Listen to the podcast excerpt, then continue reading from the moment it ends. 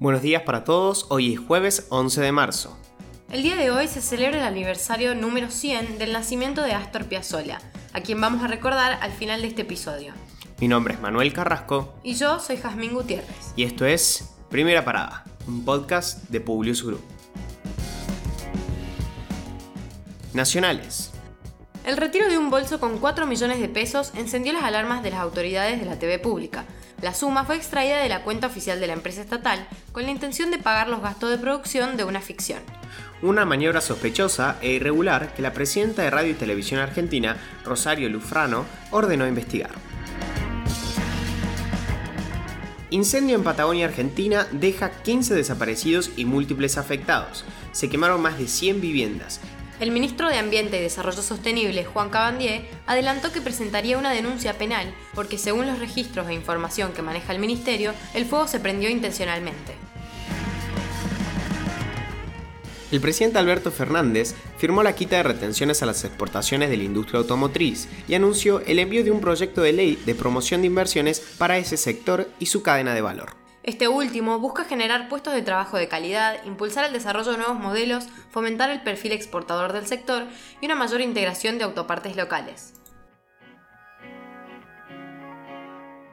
Argentina se suma a los ensayos clínicos de la tercera fase de la vacuna alemana CureVac.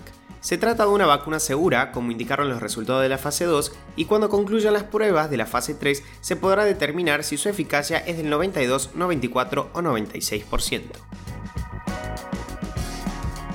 La presidenta del PRO, Patricia Bullrich, y el referente liberal Javier Milei se reunieron para acercar posiciones gracias a un amigo en común. No irían juntos en las elecciones legislativas, pero pensaron en la posibilidad de armar un bloque opositor duro contra el kirchnerismo en el Congreso. El Banco Mundial descartó que países como la Argentina puedan tener beneficios de condonación de deudas para evitar crisis financieras derivadas de la pandemia. El presidente del organismo consideró que el país necesitará políticas que fomenten el crecimiento y la inversión. Internacionales.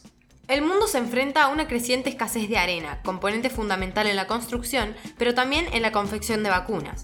Una escasez inminente podría frenar la producción de una gran variedad de productos y retrasaría la producción de los miles de millones de viales de vidrio necesarios para llevar las vacunas.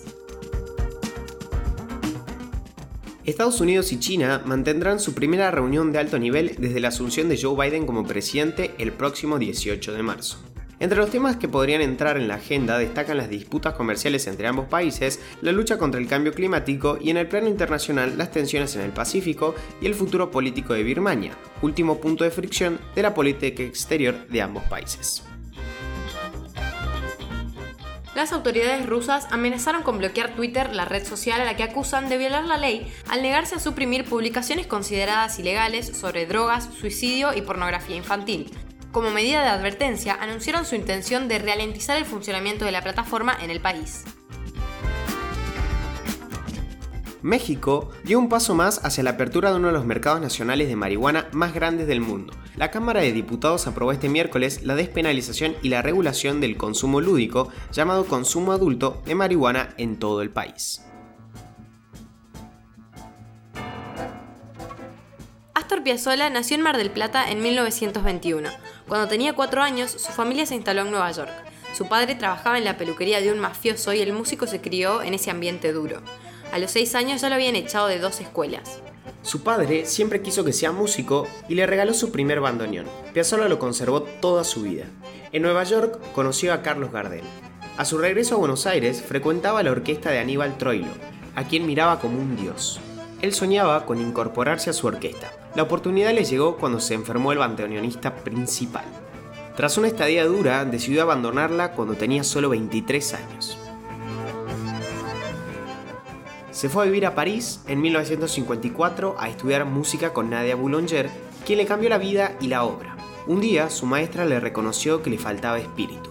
Piazzolla no le había contado ni que tocaba tango ni que tocaba el bandoneón. Cuando se lo dijo, ella le pidió que tocara. No lo dejó terminar. Astor, esto es hermoso. Aquí está el verdadero Piazzolla. No lo abandone nunca. Piazzolla la recordaba como una persona muy dulce. Decía, fue como aprender con mi mamá. Cuando falleció su papá en 1959, le hizo un gran homenaje. En menos de una hora compuso Adiós Nonino. Decía que era su mejor tema. Quizá por esa obsesión por hacer uno superior, o por amor a su padre, o mejor, porque era su gran obra, y a Dios Nonino hizo alrededor de 20 arreglos diferentes. Compuso un sinnúmero de obras que a día de hoy siguen siendo reconocidas. En una de sus últimas entrevistas confesó que su objetivo era seguir siendo escuchado en 2020, meta que logró con creces. Ahora sí, los despedimos por hoy. Gracias por escucharnos. Compartí este episodio con tus amigos. Esperamos tus sugerencias en nuestro Instagram, publius.com.ar o en nuestro Twitter, publius-group. Los esperamos mañana en el próximo episodio de Primera Parada. Que tengan un muy buen día.